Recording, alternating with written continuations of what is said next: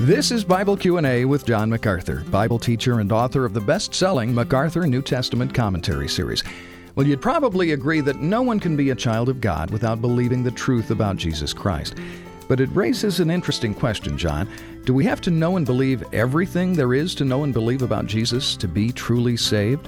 At face value, that seems an impossible standard. What's the Bible say about it? No, a person, however, must believe what is essential to salvation, and that would be to believe that Jesus is God incarnate, that he is the sacrifice for sin, the one whose death provided uh, satisfaction to God, payment in full for the sins of all who would ever believe, and that he rose from the dead as a divine affirmation of the satisfaction of God over that sacrifice, and that God has exalted him to be Lord.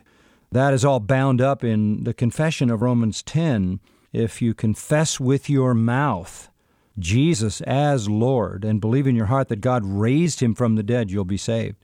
So you must believe in Christ as Christ is, the true Christ, the Son of the living God, the one who is God incarnate.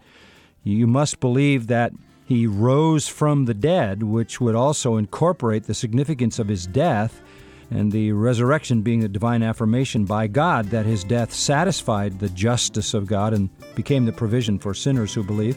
And then you must make the confession that this Christ, who died and rose again, is Lord.